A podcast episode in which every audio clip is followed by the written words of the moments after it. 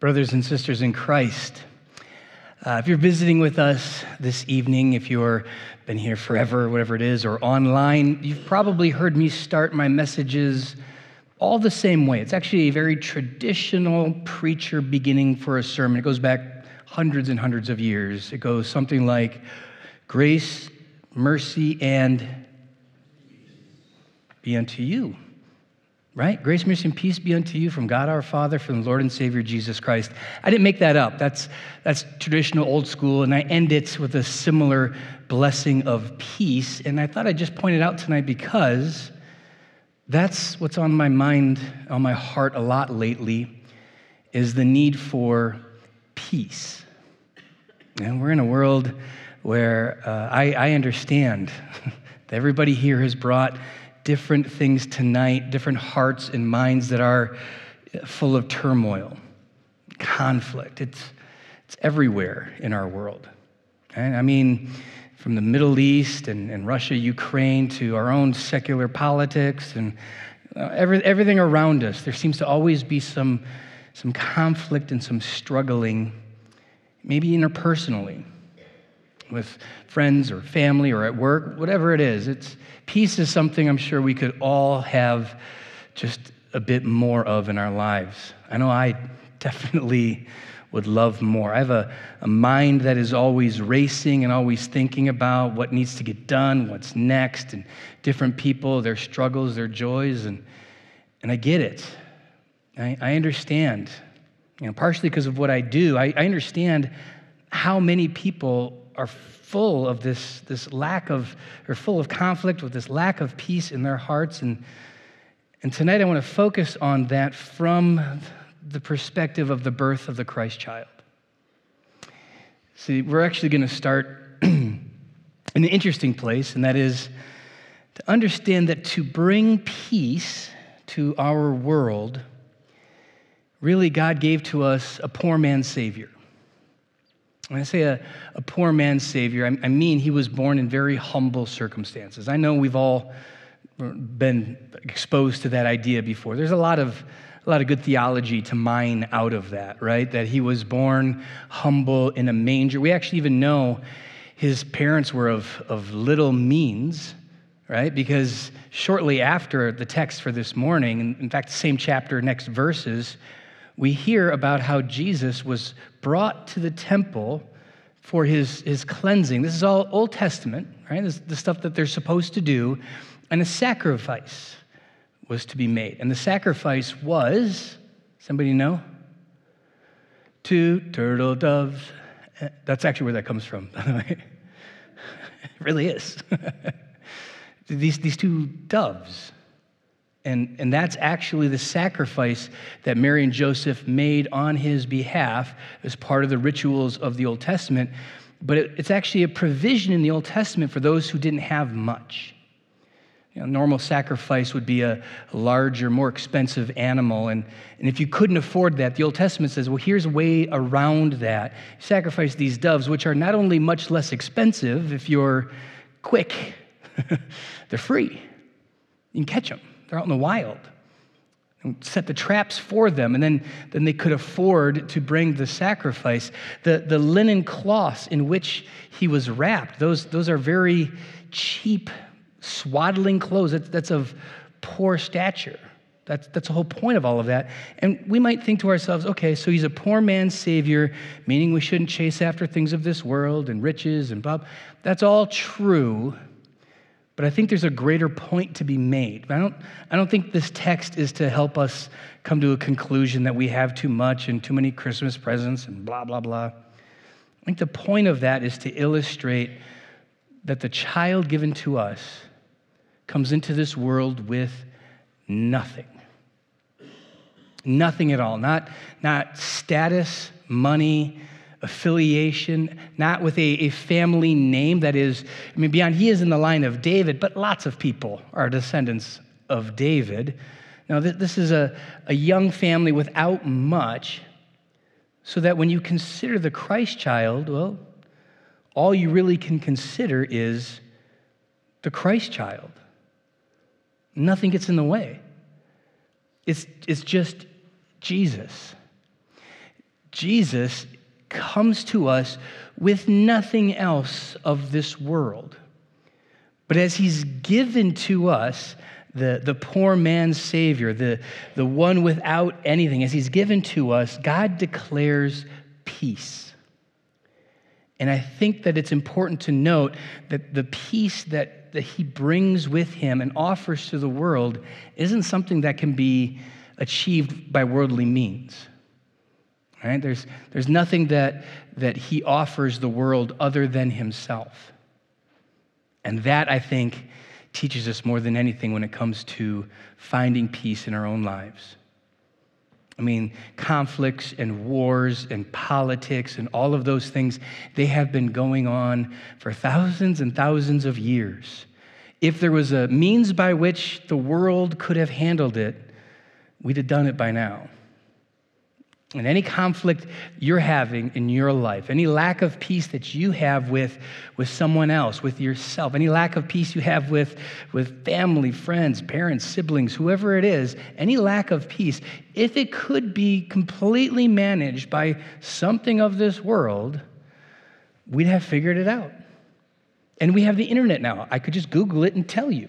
End of sermon, right? But it doesn't work that way because nothing of this world offers peace the way the Christ child offers us peace. But it's just not about the stuff of this world. He doesn't bring peace to the wars and the conflicts and the politics and relationships and workplaces and all that kind of stuff in your life. Peace is declared between God and man. That's something to consider. That we have been at war with God from the moment Adam and Eve fell into sin. There has been conflict between us and God since the moment Adam and Eve fell into sin. And it's, it's our conflict with Him, it's our fight and our battle with Him. Anytime we have that feeling, and maybe some of us tonight here or online have that sense where we are in conflict with God, we're wrestling and struggling with Him, whether we're not feeling close enough to Him, our faith isn't where we thought it would be. We have questions or doubts, and we look around, we see pain and suffering, and we, we say, Lord, why would you allow these things? We're in conflict with God. But keep in mind, we are in conflict with Him. He declared peace with us. We are the ones who have the problem of conflict. I know I do. I'm, I'm always finding a way to have conflict in my life, almost always beginning with God almost always with frustration over why this is happening to somebody I love or to my family or, or just frustrations in general. I'm always finding a way to get in an argument with him. I'm always finding a way to, to fight him, to be mad at him, or whatever it is. But it's always me to him. He declared peace. And in doing so, he sends the peace offering, his own son. Christ Jesus becomes the peace offering, the sacrifice that is needed. That, that makes sense. I mean, you think about any, any conflict that, that is in the world, whether it's just interpersonal or literal armies facing one another, there has to at some point be some kind of conflict resolution that's going to require sacrifices from both sides. It's going to have to require some sort of offering of peace, one side to the other, but not with God. With God, He makes all of the peace offering to us. And it is a sacrifice. But to make sure that we're not confused, that there's something else with this Christ child, something else to be offered, something else to be sacrificed, he comes into the world with nothing nothing else as offering, nothing else as sacrifice, just Himself given to us. And that seems very counterintuitive to us. It seems very strange that in a conflict between two people, that one would simply declare peace and make all of the sacrifice and all of the offering for somebody else. But this is exactly what God does.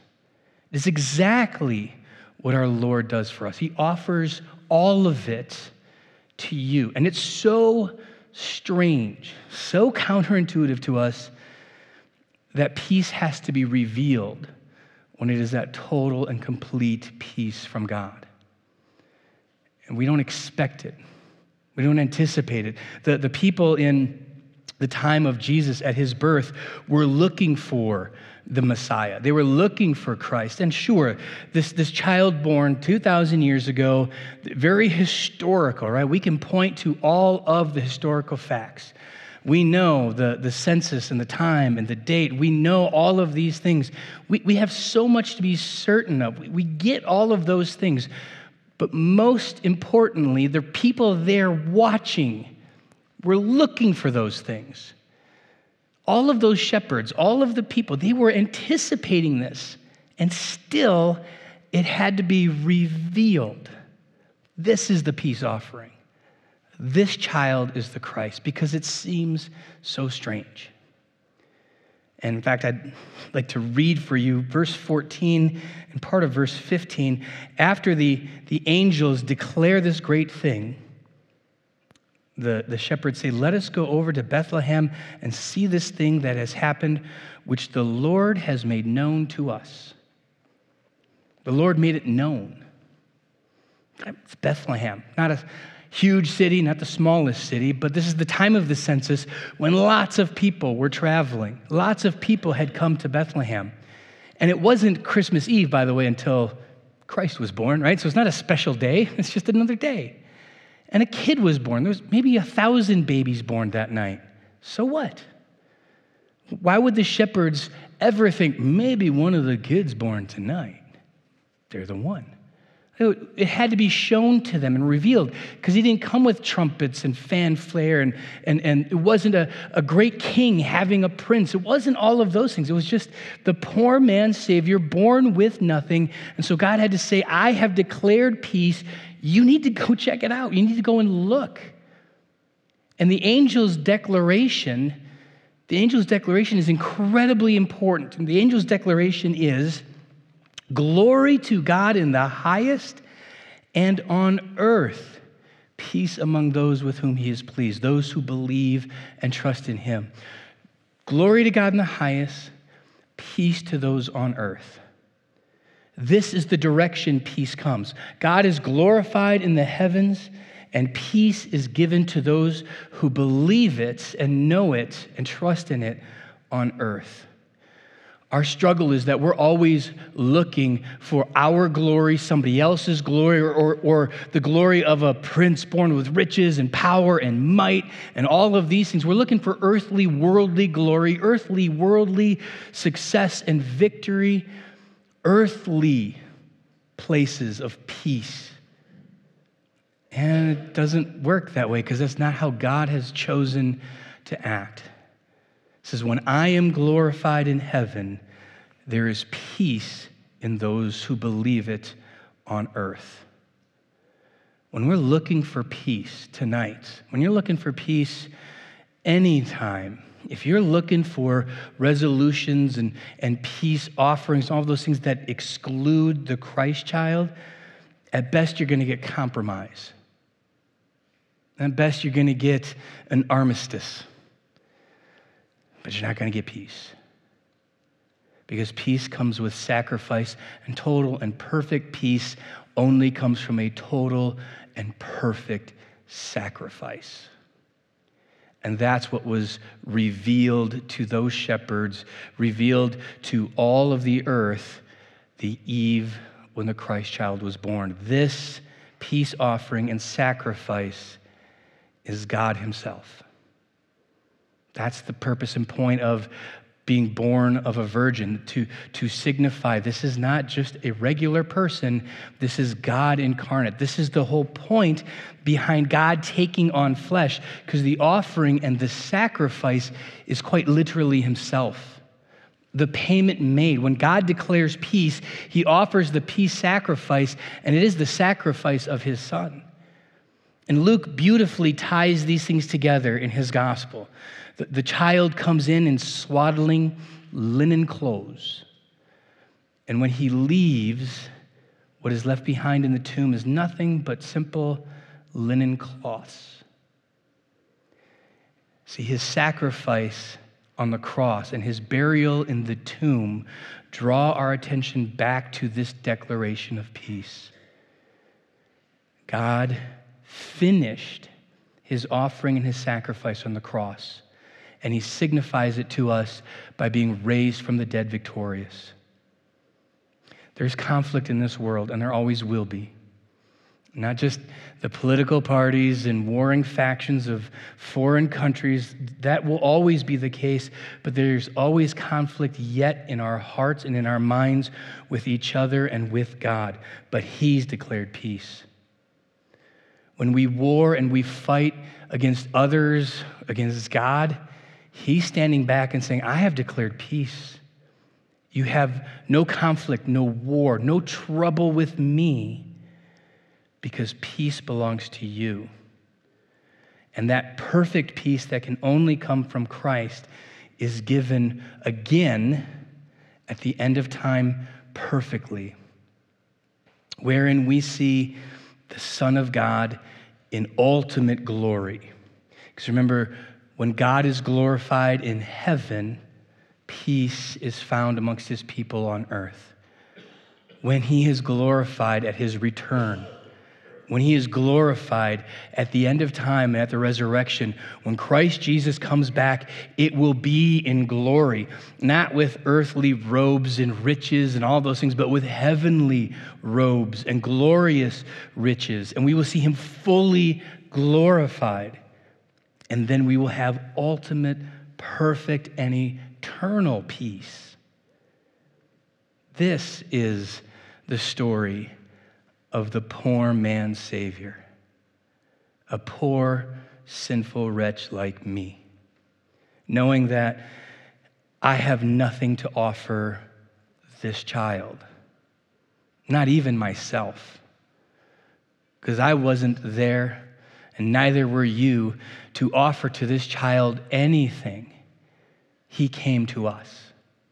I have nothing of which to give this child. He has all things because of who he is. We offer and sacrifice nothing to the Lord in this peace offering, but rather he has done it completely and totally already. So when you're looking for peace and you're dissatisfied with that journey, when you're looking to family or friends, wherever you have some conflict, you see the world that is at war and without peace, and, and you're frustrated or angry or confused, pause and seek Jesus. Because he didn't come to, to grant peace between tribes and nations, not even people. Peace between people is only found in Jesus, where he has declared us to be in fellowship with him, because he has declared us to be innocent, without sin. That has been paid for. The, the, it, it has been reconciled. The accounts have, have been justified so that we find ourselves standing before Him without worry, concern, fear, without any of those things that, that conflict causes. We stand before God, we stand before Him utterly at peace because he's offered it to us in his son Jesus. And now may this peace, which surpasses human understanding, guard your hearts and minds in Christ Jesus. Amen.